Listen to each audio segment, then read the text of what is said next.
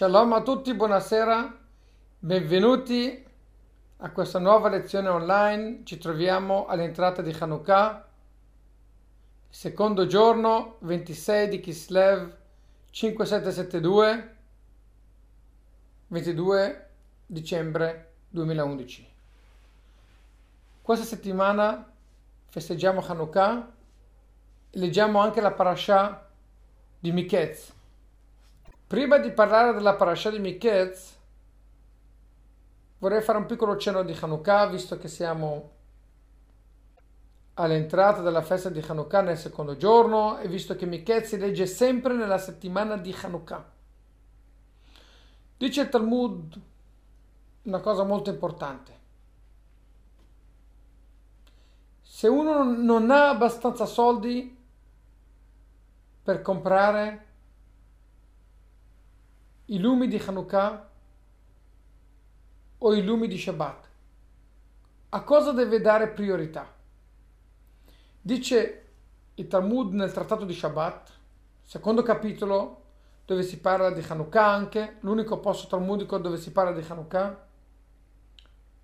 Dice il Talmud bisogna comprare i lumi di Shabbat. Perché Shabbat, una volta almeno, non c'era l'elettricità, con i lumi vedevano. Senza vedere il mangiare non hai piacere di mangiare, non hai piacere dello Shabbat, non godi, inciampi, cadi, ti sporchi, il mangiare ti cade addosso. Shalom Bait viene prima di tutto, devi prima comprare i lumi per Shabbat prima di Hanukkah. Ma se devi scegliere se comprare il vino per fare Kiddush di Shabbat o i lumi di Hanukkah, dice il Talmud, i lumi di Hanukkah vengono prima del vino per il Kiddush. Perché? Perché uno può fare anche Kiddush sul pane. Ah, è meglio fare sul vino, certo. Ma se deve andare a scapito dei lumi di Hanukkah perché non hai soldi per tutte e due, Hanukkah viene prima. Perché? Perché ricordare il miracolo di Hanukkah, ricordare che noi abbiamo vinto la guerra contro i malvagi, ricordare che il, il buio è stato sconfitto dalla luce Ricordare che la qualità ha prevalso sulla quantità, che i puri hanno vinto gli impuri. Tutto questo ci viene a insegnare Hanukkah. E noi dobbiamo accendere i lumi per ricordare questo, per mettere in risalto questo. Anche se il Kiddush di Shabbat è una mitzvah della Torah, però uno può fare Kiddush sul pane. La mitzvah di Zachor Shabbat fa sul pane. Se tu la farai sul vino è molto meglio, ma se questo rischia di non permetterti di accendere i lumi di Hanukkah, non va più bene. Hanukkah viene prima.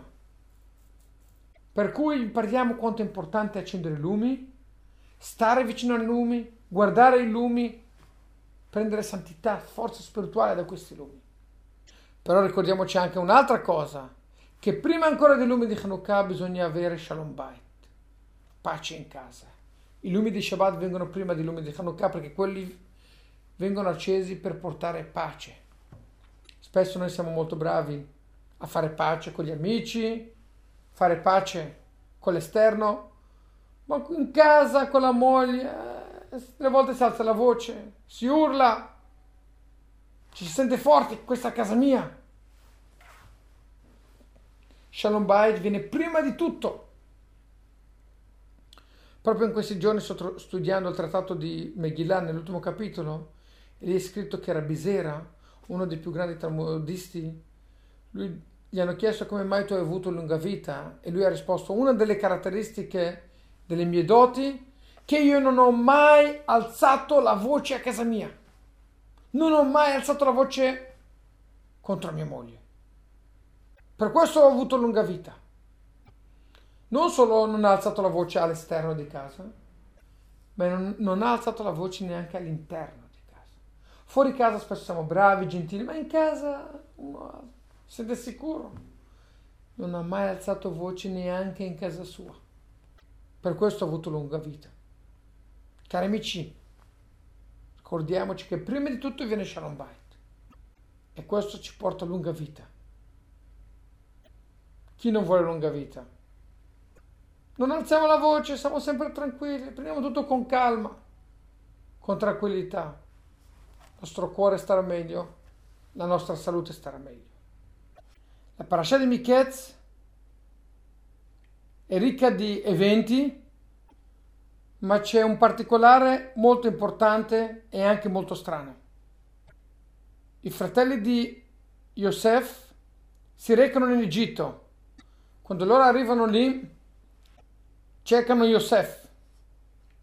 Dicono, magari troveremo nostro fratello, lo riporteremo indietro. Yosef li vede entrare da diverse porte, ogni fratello in un'altra porta. Quando li vede gli dice come mai voi siete entrati in diverse porte? Loro dicono noi siamo tutti fratelli. Ah, siete tutti fratelli, allora perché avete fatto questa divisione? Stiamo cercando nostro fratello, gli hanno detto. Nostro fratello che è stato venduto in Egitto. Vogliamo riportarlo a casa. Yosef gli dice, ma se voi trovereste vostro fratello, ma lui non vuole venire o non ve lo vogliono vendere, cosa fate? Cosa fareste? Noi lo prenderemo a qualsiasi prezzo, anche a costo di combattere. Yosef dice, ah, allora siete delle, scu- delle spie, siete venuti per vedere dove è vostro fratello e prenderlo con la forza? Allora siete pericolosi, siete delle spie. Yosef prende i fratelli, li imprigiona, poi li libera, li tormenta. In quel momento nasce una discussione pesante. I fratelli iniziano a sentirsi in colpa per aver venduto Yosef a degli stranieri in un paese lontano, paese nuovo, sconosciuto si sentono in colpa. Noi sappiamo, come abbiamo spiegato anche nella settimana scorsa, che Reuven non era proprio coinvolto nella vendita di Yosef. Infatti lui in quel momento non c'era, anzi lui non era d'accordo, non voleva che si vendesse, non voleva che lo uccidevano, neanche.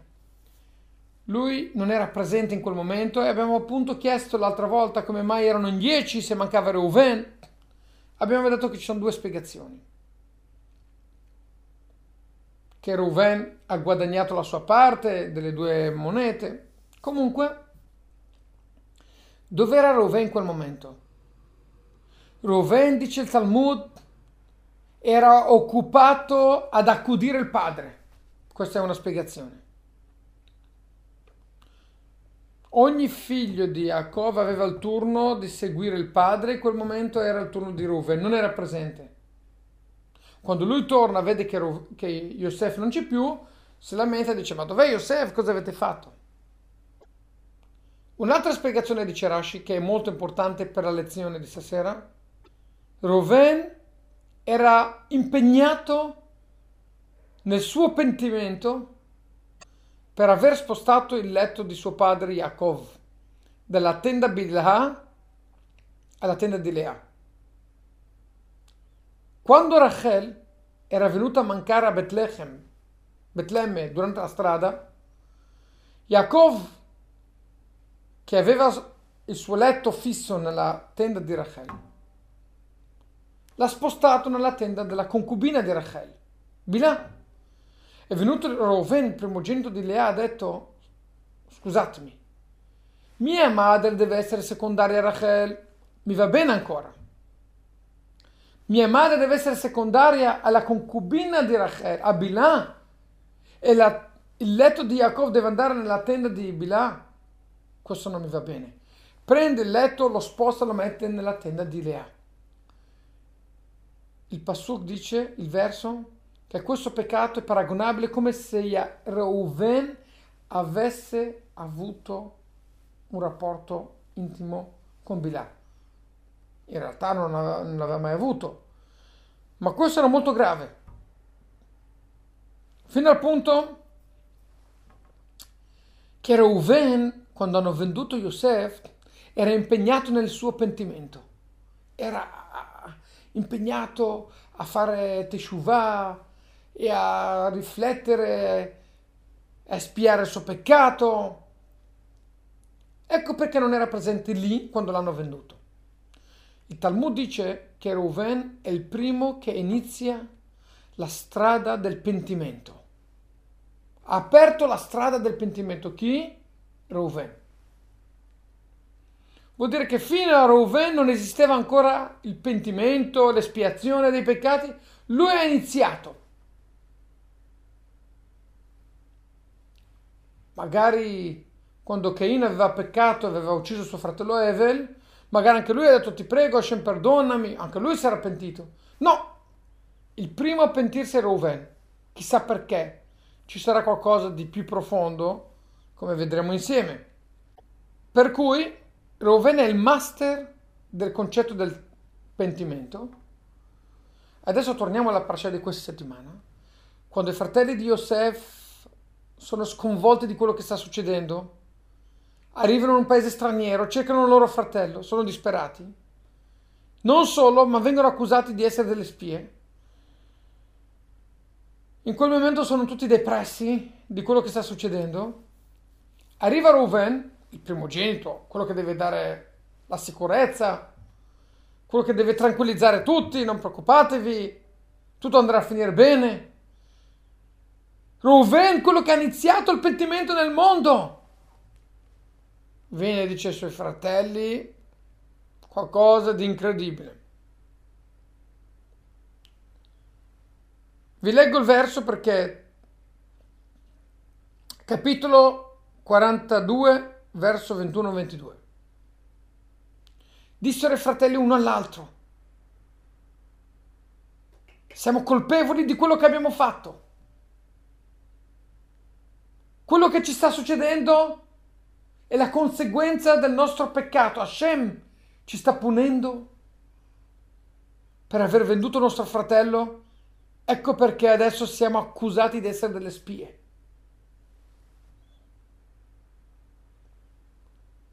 Rispose Reuven ai fratelli. Sentite bene cosa dice Reuven.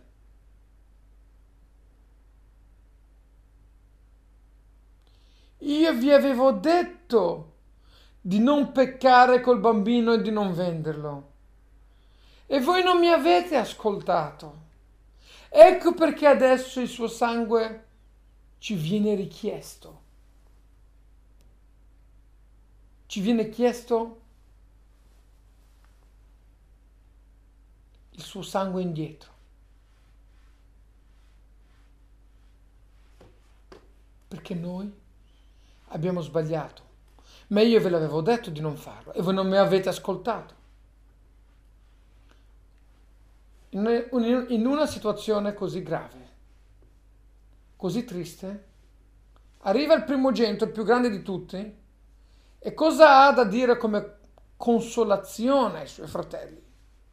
Ah, ma io ve l'avevo detto, ma voi non mi avete ascoltato, ecco perché ci sta succedendo tutto quello che ci sta succedendo. Scusa, Ruven, proprio adesso è il momento di fare i processi di colpa? Chi ha ragione, chi non ha ragione? No, era colpa tua, no, era colpa tua e te l'avevo detto. Te lo dismi?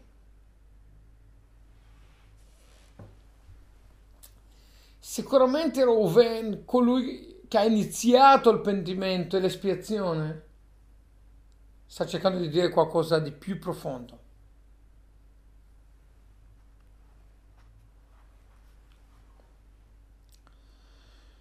sono diversi commentatori. Un commento solo per non dilungarci troppo vorrebbe dire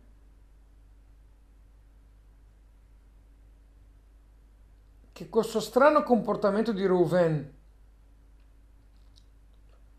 di accusare i fratelli di essere loro i colpevoli invece di consolarli aiutarli, cercare di sollevare la situazione quelli vogliono spiegare così. Che l'intenzione di Rouven non era solamente dire ah, colpa vostra, ah, avete sbagliato, ah, non mi avete ascoltato, ah, io avevo ragione. No, ovviamente no. Rouven qui vuole dire ai suoi fratelli questo. Non è sufficiente dire abbiamo sbagliato nella vita per cancellare una colpa che uno ha fatto.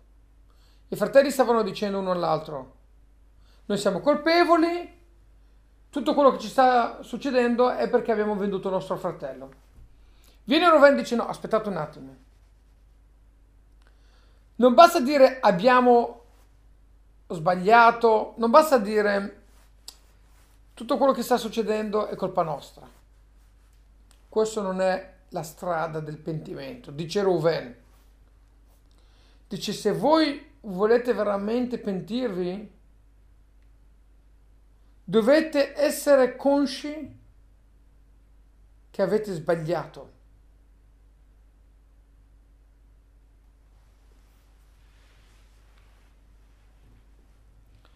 Ovvero, non è sufficiente dire, ah, quello che mi sta succedendo me lo sono meritato, io, è colpa mia, tutto questo è la conseguenza delle mie azioni. Non è sufficiente dire, cioè autocolpevolizzarsi e dire adesso sono a posto. Viene Ruven dice no, se vuoi veramente purificarti dell'errore che hai fatto, devi pentirti del peccato. Non basta dire è giusto quello che mi sta succedendo, ma devi essere amareggiato profondamente per l'atto sbagliato che hai fatto. Questo vuol dire pentirsi, dice Ruven, secondo molti commentatori. Allora, possiamo, potremmo capire che il messaggio di Ruven ai fratelli è proprio questo.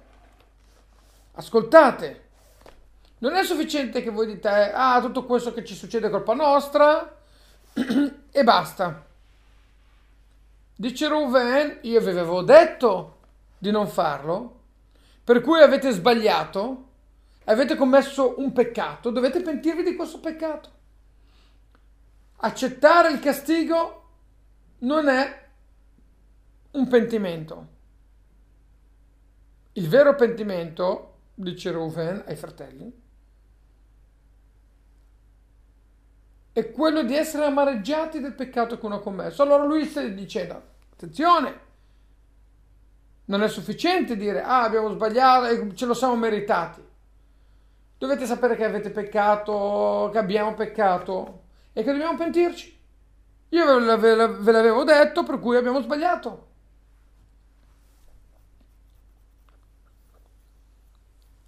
Questa spiegazione potrebbe anche andare bene, però non è sufficiente perché nel verso non è, non è scritto questo. Se noi guardiamo le parole di Ruven, non c'è scritto proprio questo, c'è molto di più. Ruven dice ai fratelli che si sentono colpevoli di quello che sta succedendo in quel momento, di essere accusati di essere delle spie, per colpa del fatto che loro hanno venduto Yosef, si sono comportati male. Ebbene, Ruven dice questo. Vi ho detto allora non peccate, vi ho detto. Lui vuole sottolineare che io vi ho detto, come se io non c'entro, io vi ho detto. E voi non mi avete ascoltato. Se la volontà di Ruven fosse stata solo quella di ricordare ai fratelli che non basta accettare la punizione, ma bisogna essere pentiti e amareggiati dell'errore che, di, che si è combinato. Allora, perché Ruven accentua il fatto? Io ve l'avevo detto a voi, ma voi non mi avete ascoltato. Basta che Ruven dice, attenzione, cari fratelli, è vero, ce lo siamo meritati, però dobbiamo pentirci, qua c'è stato un peccato. Perché si dilunga Ruven? Io ve l'avevo detto a voi e voi non mi avete ascoltato. Sicuramente non aiuta a migliorare la situazione e voi non mi avete ascoltato. Io avevo ragione, ma voi non mi ascoltavate. Per cui sicuramente qui Roven vuole dirci qualcosa di molto più profondo. Figuriamoci stiamo parlando del primo delle tribù, stiamo parlando del fautore iniziale del concetto del pentimento, come vedremo dopo, per cui sicuramente Reuven non vuole solamente processare i fratelli, scaricabarile, io ve l'avevo detto, colpa vostra. C'è qualcosa di molto di più. Quando i fratelli di Yosef dicono abbiamo sbagliato, abbiamo commesso un errore, ebbene, anche loro non avevano intenzione di giustificare la punizione che gli stava venendo. Adesso è colpa nostra, per questo ce lo siamo meritati. Loro in realtà volevano pentirsi. Quando loro hanno detto tutto quello che ci sta succedendo è colpa nostra, loro volevano veramente pentirsi. Quando Ruven ha sentito che loro si stavano pentendo in quella maniera, li corregge e gli vuole dire attenzione, se volete pentirvi veramente dovete farlo così. Per capire tutto questo concetto, cos'è il pentimento, cosa vogliono dire i fratelli di Yosef, cosa gli vuole aggiungere Reuven e cosa vuol dire pentirsi, dobbiamo capire, introdurre un Maimonide. Il Maimonide che parla del pentimento e ci dice qualcosa di molto interessante. Nelle leggi di pentimento, Halachot Shuvah, troviamo un Maimonide molto interessante che dice così. Dopo aver spiegato cosa vuol dire pentirsi, chi deve pentirsi, come si fa a pentirsi, cosa sono le cose che ostacolano, ostacolano un pentimento, dice il Maimonide nel capitolo quinto, tutte le azioni dell'uomo sono libero arbitrio. Il Maimonide, il Rambam, all'interno delle leggi di pentimento inserisce per la prima volta un concetto fondamentale nell'ebraismo, libero arbitrio, poiché l'uomo è libero di scegliere ed è completamente libero di arbitrare la sua vita, per cui se lui vorrà si comporterà bene, se lui vorrà andare sul lato negativo, sulla strada sbagliata, andrà su quella sbagliata, lui è libero. Dopo aver spiegato il libero arbitrio, con, conclude Rambam il Maimonide dicendo, poiché il Padre Eterno lascia all'uomo la libertà di scegliere. È vero che Hashem controlla il mondo, controlla tutto, controlla quanto uno guadagna, quanto uno perde, la salute, tutto, tutto, tutto, cose con chi si sposa, tutto quanto. Ma non decide Hashem la strada spirituale le scelte spirituali. Quelle sono in mano nostra da scegliere. Dice il Maimonide, per questa ragione, siccome l'uomo è libero di scegliere, per cui è libero di peccare, è libero di pentirsi, risulta colui che pecca è lui che ha scelto di peccare, colpa sua. Perciò la persona deve piangere, deve pentirsi, perché solo lui ha colpa di aver peccato. Non puoi incolpare nessun altro al di fuori di te stesso. Ah, gli amici, l'ambiente. Tu sei libero di scegliere. Così come sei libero di scegliere, se hai scelto la strada sbagliata, sei libero di tornare indietro. Nessuno può fermare il tuo ritorno.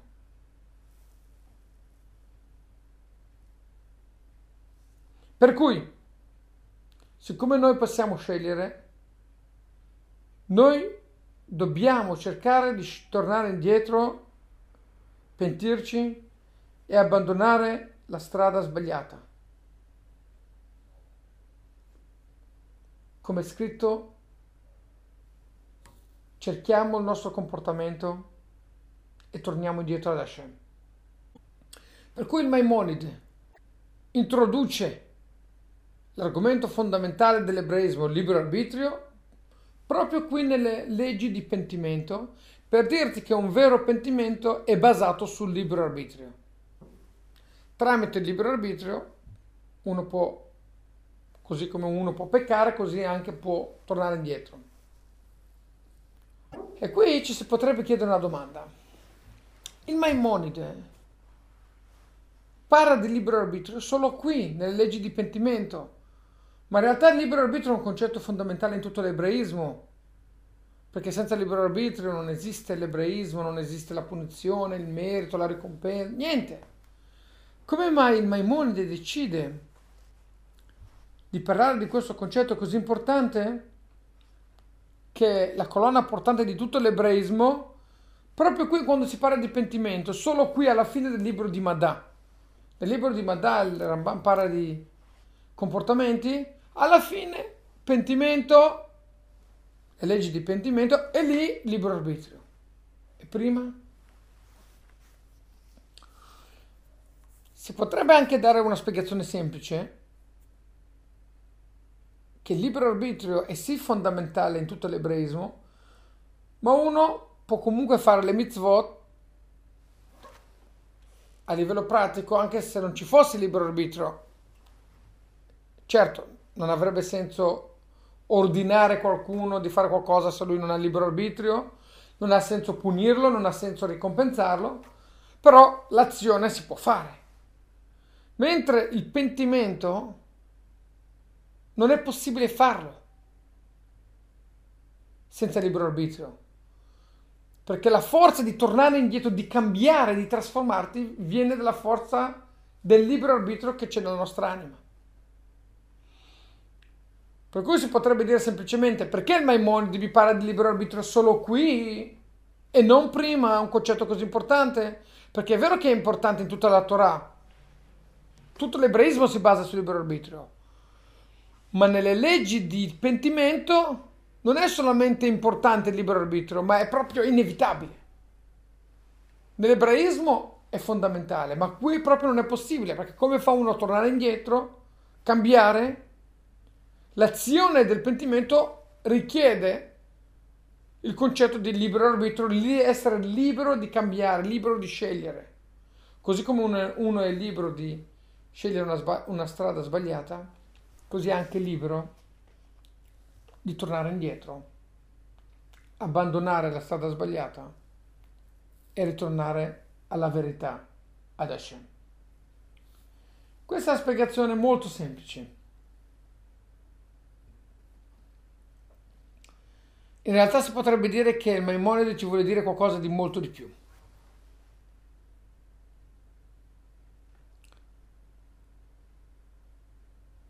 Si può dire spiega Rebbe di Lubavitch in un discorso filosofico molto interessante che ha fatto nell'anno 1968 e anche una parte Mikez Tafshim Memalef 1980 dice il Rebbe di Lubavitch una cosa molto importante filosofica Interessantissimo. Qual è il vero pentimento?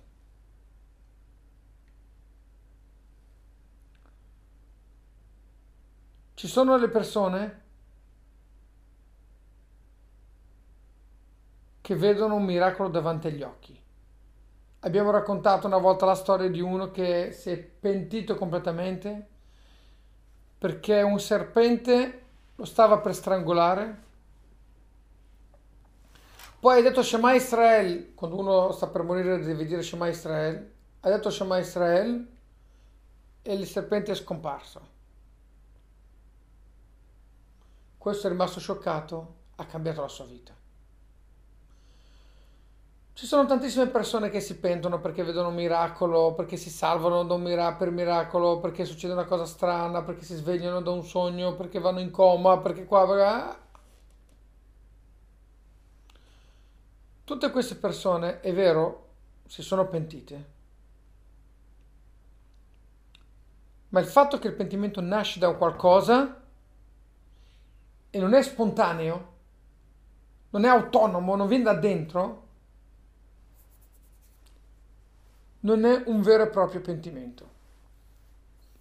Il fatto che ci sia un fattore esterno che abbia causato questo pentimento, questo indebolisce la qualità della teshuvah del pentimento. Perciò il Maimonide si dilunga qui mm, a spiegarci il concetto di libero arbitro proprio in questa mitzvah di pentimento e non nelle altre mitzvah. Poiché il vero concetto di ritorno verso Hashem può venire solamente tramite il libero arbitrio. Perché se uno si pente ad Hashem per via di un fattore, di una causa esterna, non è un vero pentimento, è la causa che l'ha fatto ritornare. Ma l'uomo non ha bisogno di cause per pentirsi, non ha bisogno di cause per smettere di bere alcol o fumare o prendere delle droghe oppure giocare alla slot machine, che è una delle, la peggiore di tutti i vizi che ci sono, messi insieme. Ebbene, una persona deve sapere, ogni persona deve sapere. Che noi abbiamo la forza di pentirci e non dobbiamo aspettare a eventi strani, a rimanere senza soldi perché abbiamo bruciato tutto per il gambling o per le droghe, chas shalom. Uno non deve pentirsi solamente quando lui ha toccato il fondo. Uno può e deve pentirsi, poiché ognuno di noi ha libero arbitrio e ha la forza e ha la libertà di cambiare senza ragione esterna. Libero arbitrio. Sono libero di sbagliare, per cui sono libero di scegliere il giusto, il bene. Per cui il Maimonide include il concetto di libero arbitrio in questo capitolo dove si parla di pentimento e non prima, per farci capire quanto è importante pentirci solo perché uno è arrivato da solo a capire che deve cambiare. Solo dalla propria volontà interna, perché lui ha scelto, perché lui può scegliere, ognuno può scegliere di andare nel bene. Allora, libero arbitrio e pentimento, secondo come lo vuole spiegare il Maimonide, cos'è il vero pentimento, che deve essere autonomo e non dall'esterno, allora questo può succedere solamente grazie al pentimento, grazie al libero arbitrio. Per cui libero arbitrio e pentimento vero sono paralleli, sono fondamentali. Il Maimonide decide di qua qui di parlare di libero arbitrio, perché secondo come lui spiega il pentimento è fondamentale il concetto di libero arbitrio.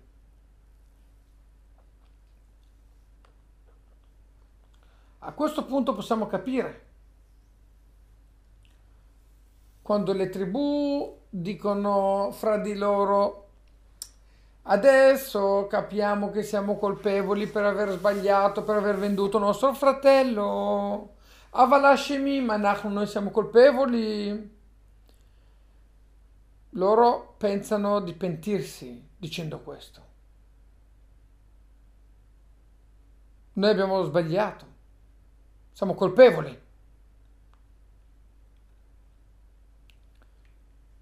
Viene Roven e aggiunge e dice attenzione, io ve l'avevo detto che era sbagliato e voi non mi avete ascoltato. Quando le tribù dicono siamo colpevoli, è vero che loro si stanno pentendo, stanno confessando un peccato che hanno fatto, però questa confessione, questo disagio che loro hanno, non è altro che la conseguenza della situazione dolorosa in cui si trovano in quel momento quando loro sono accusati di essere delle spie. Ah, abbiamo sbagliato, ecco perché ti sta succedendo quello che, quello che sta, questa accusa, questo, questa sofferenza. Viene Reuven, colui che ha iniziato il vero concetto del pentimento. Attenzione cari fratelli, Voi volete pentirvi perché adesso vi sta succedendo questo? Allora avete capito che avete sbagliato. Non deve nascere da qui il vostro pentimento, perché un pentimento causato da un fattore esterno, un pentimento causato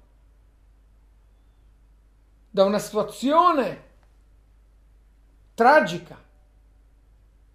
Allora ti senti in colpa, dici, ah mi pento. Non è questo il vero pentimento. Roven, che lui sapeva cosa vuol dire pentirsi, dice ai suoi fratelli, io ve l'avevo detto allora che era sbagliato. E voi non mi avete ascoltato allora, vuol dire che voi pensavate di essere nel giusto e volete pentirvi adesso perché siete in difficoltà. Se volete pentirvi veramente, dovete riflettere che quello che avevate fatto prima era sbagliato solo per il fatto di aver sbagliato, non perché adesso vi sentite in difficoltà.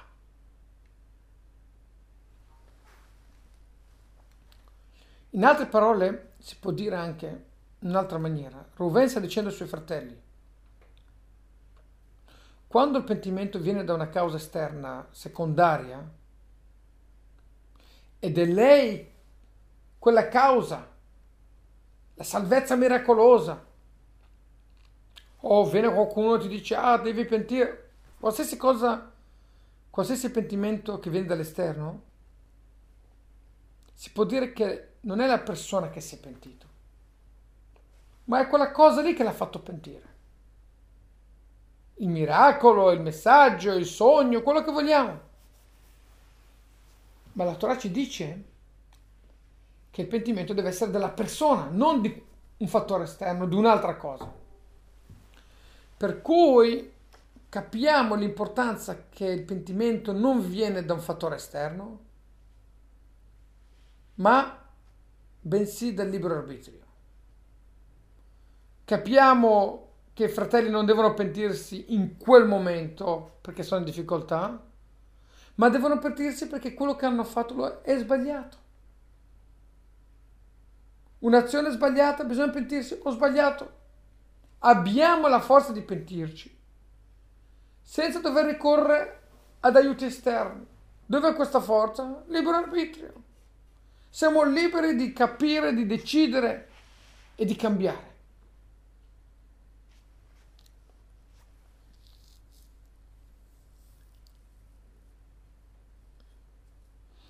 Questo, cap- questo ci fa capire perché è proprio Ruven a dire ai suoi fratelli.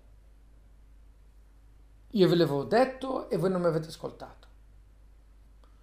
Poiché prima di Ruven c'erano degli individui che si erano pentiti. Abbiamo, troviamo nella Torah delle situazioni di pentimento, di ritorno, però sono sempre situazioni di pentimento causate dall'esterno. Roven si pente da solo. Allora, ci dice Talmud, che Reuven è l'iniziatore del concetto del pentimento. Ah, tutti gli altri che si sono pentiti? Quelli non sono veri pentimenti. Il vero pentimento è quello di Reuven, lui è il primo a pentirsi veramente. Cosa vuol dire veramente? Non da una causa esterna, non perché Caino viene maledetto, allora dice Caino, ah ma io ho sbagliato, scusami, no, ti penti perché c'è una ragione? Non sei tu a pentirsi, è la ragione a pentirti. Per cui il primo a iniziare il pentimento è Reuven.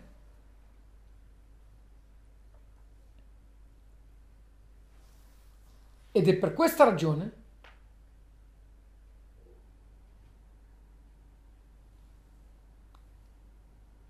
che Reuven dice ai suoi fratelli io ve l'avevo detto, ma voi non mi avete ascoltato. Non dovete pentirvi solamente per colpa di quello che sta succedendo, ma io ve l'avevo detto.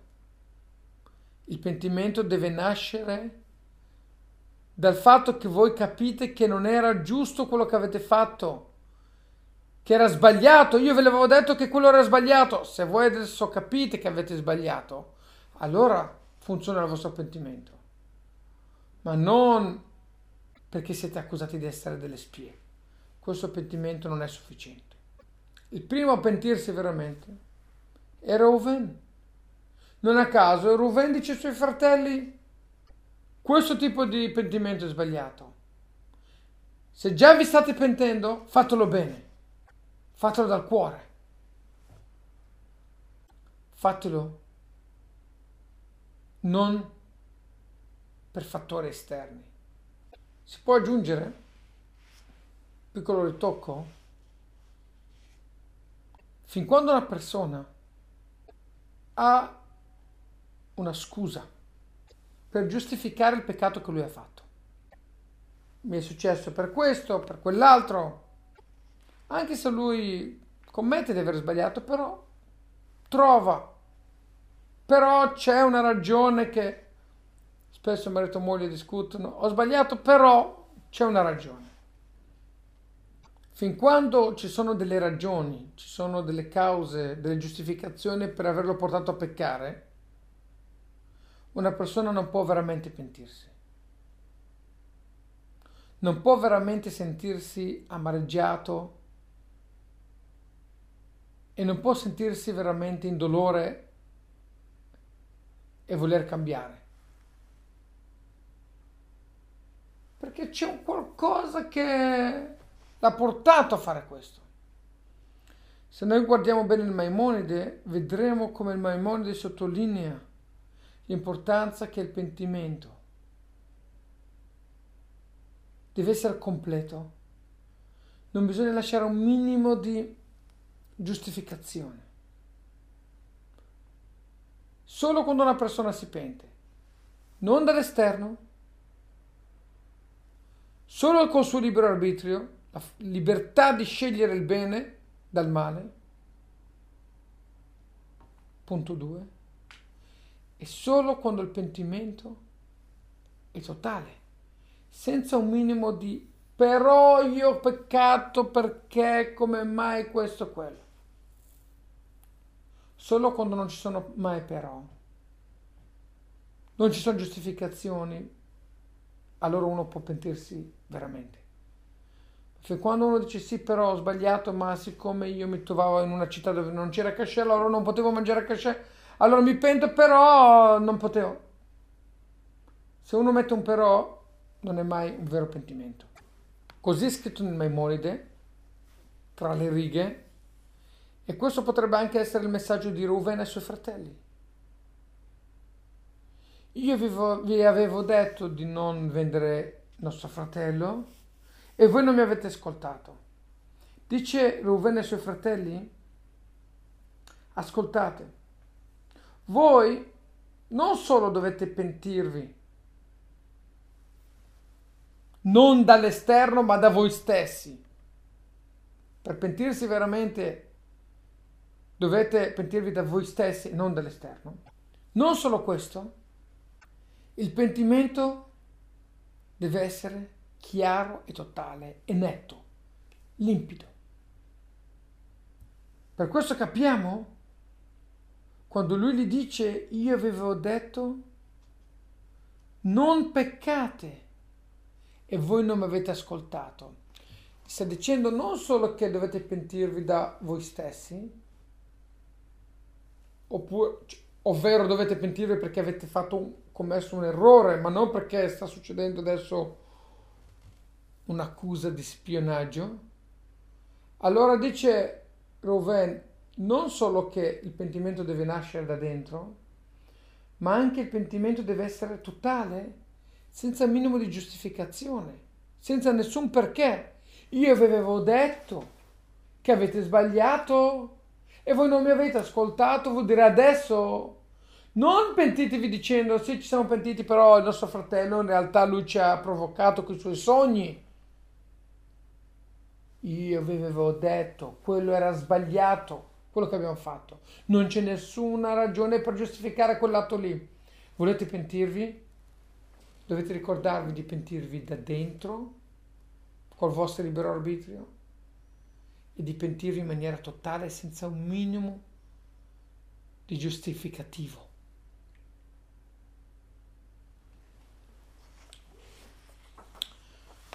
Per spiegare a livello di lavoro, di servizio pratico nella vita quotidiana questi concetti e collegandoli con la Hanukkah, la festa dei lumi che stiamo festeggiando sempre quando leggiamo Miketz.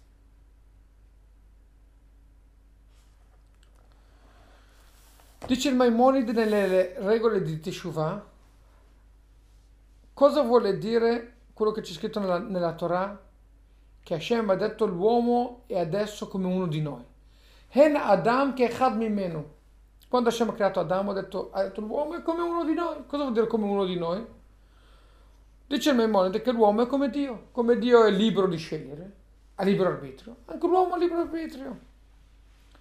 Allora Hashem dice, siccome l'uomo ha libero arbitrio e può fare quello che vuole, allora Per questa ragione lui assomiglia al Padre Eterno. Così come il Padre Eterno non ha limiti, l'uomo non ha limiti. Questo è quello che ha detto Hashem. L'uomo è come uno di noi, come Dio.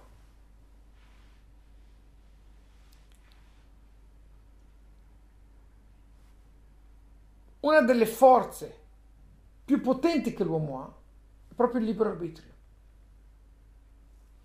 Dov'è che si evidenzia il concetto di libero arbitrio nell'uomo?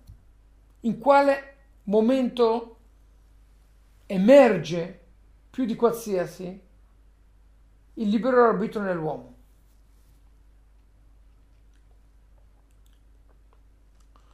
Ebbene, in base a quello che abbiamo detto prima, possiamo spiegare ancora meglio che è il vero concetto di libero arbitrio, la libertà che l'uomo ha di scegliere il bene dal male, senza nessun fattore esterno, senza nessun condizionamento esterno, ma solo perché lui è libero di scegliere. Dov'è che si vede veramente il libero arbitrio? Nella mitzvah di pentimento, di Teshuvah. Perché? Perché in questa mitzvah emerge veramente il concetto di libero arbitrio. Una persona si trova lontana da Hashem. Tutta la sua vita corre dietro la materia, piaceri materiali. Un giorno dice basta, questa non è una vita. Ma non perché è invecchiato e allora non può più andare a donne, allora dice adesso mi pento non può più bere alcol perché il fegato gli fa male, può, allora dice adesso non bevo più alcol. È ancora giovane, in pieno vigore. Basta. Cambiare così senza ragione, senza un perché, senza un fattore esterno e senza delle cause, non perché l'ho invecchiato. Ca... Cambiare tendenza all'improvviso questo non può altro venire se non dal libero arbitrio. Noi siamo sempre liberi di scegliere. Anche se per anni abbiamo perpetuato una strada sbagliata, siamo liberi di scegliere l'altra strada. Questo è libero arbitrio. Per cui Hashem dice che l'uomo è come Dio perché è libero, può cambiare, può scegliere in qualsiasi momento, non è sottomesso l'uomo all'ambiente, alla società, all'influenza del, della comunità che lo circonda, l'uomo è sempre libero di scegliere. Per cui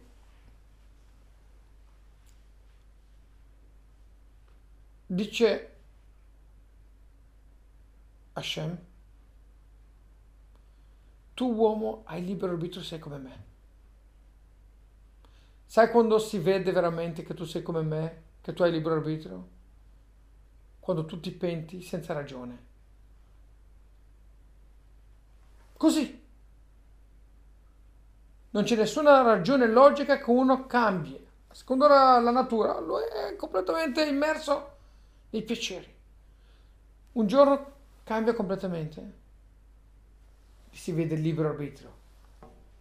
Solo nella mitzvah di pentimento si può vedere veramente quanto l'uomo è libero di cambiare senza nessuna ragione. Certo, se cambia da una ragione, allora non si vede il libero arbitrio. Ma quando cambia da un estremo all'altro, senza perché, questo è il libero arbitrio. Per questa ragione vediamo il collegamento che l'uomo che è come Dio vuol dire che può cambiare in qualsiasi momento. Lo si vede dove? Nella mitzvah di pentimento di Teshuvah. Poiché solo in quella mitzvah si vede come l'uomo veramente ha una maschera, ha un vestito, ha un corpo, ma in realtà tutto quello che lui ha, l'uomo, quello non è la sua vera immagine, figura. L'uomo è libero di togliersi tutte queste figure, tutte le abitudini che lui ha avuto e cambiare senza nessuna ragione in un batter d'occhio. Lì vediamo come l'uomo veramente è come Dio. Non è vincolato a dove si trova. Vedete, gli animali, abbiamo spiegato più volte, nascono con una natura e muoiono con quella natura. Perché non hanno la possibilità di cambiare natura. Non hanno il libero arbitrio. Non solo che non hanno il cervello, ma non hanno il libero arbitrio. Il vero concetto di cambiare la propria natura in maniera spontanea, improvvisa, in un batter d'occhio, questo si può solamente avere grazie al libero arbitrio. E questo è il dono più grande che Dio ha dato all'uomo, che ci ha reso come lui, liberi di cambiare, non avere nessun tipo di sottomissione, nessun tipo di ostacolo, di blocco, di essere completamente liberi, come Dio è libero, anche noi possiamo passare una vita intera sbagliando e possiamo cambiare. E questo è anche Hanukkah. Hanukkah è la festa della vittoria della luce contro il buio, del bene contro il male. E questa vittoria la esprimiamo accendendo i lumi di Hanukkah. Quando noi guardiamo i lumi di Hanukkah, come scrive il Rebbe da Yom che ogni giorno è usanza di guardare i lumi di Hanukkah per almeno mezz'ora, guardarli, prendere luce, spiritualità divina. Quando noi guardiamo questi lumi dobbiamo svegliare noi il nostro libero arbitrio, la nostra forza spirituale che deve dominare la forza materiale. Dobbiamo risvegliare la nostra anima che possa dominare il nostro corpo. Dobbiamo guardare questi lumi e prendere forza e ricordarci che noi siamo liberi di cambiare nella nostra vita. Possiamo passare una vita intera a essere impulsivi, attaccati al denaro, nervosi, urlare. Possiamo cambiare. Siamo liberi di cambiare in ogni momento. E i lumi di Hanukkah ci possono aiutare moltissimo. Per questo accendiamo i lumi a casa nostra, per portare questa santità. Come scritto il verso, Kiner mitzvah vetoraor, poiché il lume come è una mitzvah e la Torah come una luce, tutto questo vedere Chaim Torachot Musar. Tutto questo per portare l'uomo dove? Vedere Chaim, la strada della vita la strada del ritorno, del pentimento. Accendiamo i lumi di Hanukkah per portarci verso Hashem, verso il pentimento. Ma il legame con Hanukkah è ancora più profondo. Quando noi abbiamo dovuto combattere gli ellenisti che volevano obbligarci a passare la nostra vita dando godimento al corpo, piaceri materiali, ginnastica, il culto del corpo, la bellezza, il fisico. Ebbene, i Bene Israele hanno dovuto combattere un esercito numeroso e molto molto preparato. Come hanno fatto vincere questa guerra miracolosa? Fiducia in Hashem. Si sono buttati e il mare si è aperto.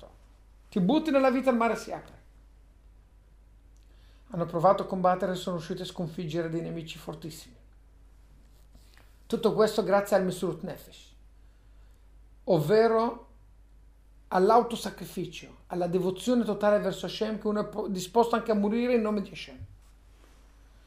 Ebbene, questa forza di Misurut Nefesh viene proprio dal libero arbitrio, viene dall'essenza dell'anima. L'uomo, essendo parte di Hashem, l'anima, essendo parte di Hashem, ha in sé delle caratteristiche divine che sono il libero arbitrio e di conseguenza anche ha la forza di annullarsi completamente per Hashem. L'uomo, la ragione dell'uomo non può permettere che lui si annulli, disposto, sia disposto a morire per Hashem. L'uomo sempre pensa prima a se stesso, poi ad Hashem. Questo a livello di corpo, di natura, di cervello dal punto di vista dell'anima, dell'essenza dell'anima, del libero arbitrio, l'uomo è disposto anche a morire pur di santificare il nome di Hashem, perché non ci sono limiti lì. Come libero arbitrio, l'uomo non ha limiti. Nessun limite logico, neanche la sua vita non è abbastanza importante davanti al valorizzare il nome di Hashem e santificare il nome di Hashem. Come hanno vinto i greci col libero arbitrio, col sacrificio e la devozione si sono sacrificati, erano disposti a morire pur di riscattarsi e di pulire la terra santa da questi malvagi, da questi ellenisti che volevano trasformare l'ebraismo in una, in una nuova cultura materialista. Ebbene, cari amici, quando noi festeggiamo Hanukkah, questi giorni speciali, i lumi di Hanukkah, la luce di Hanukkah. Ricordiamoci l'importanza di come noi possiamo cambiare la nostra vita, di come noi abbiamo libero arbitrio, di come noi possiamo sentirci senza condizionamenti esterni e di come noi possiamo sacrificarci in nome di Hashem, annullarci per Hashem come hanno fatto Hanukkah ed è per questa ragione che Miketz è collegato con Hanukkah, perché il vero pentimento viene dal libero arbitrio, che il libero arbitrio è la libertà di scegliere, vuole dire anche di morire per Hashem, che è il sacrificio che hanno avuto di Hanukkah. Speriamo che ognuno di noi sveglia la propria anima, torni ad Hashem e immediatamente tornerà verso di noi e ci illuminerà con il candelabro, la menorah, la Hanukkah del Bet Amigdash, che presto arriverà nei nostri giorni, Bimera Beyamenu. Amen.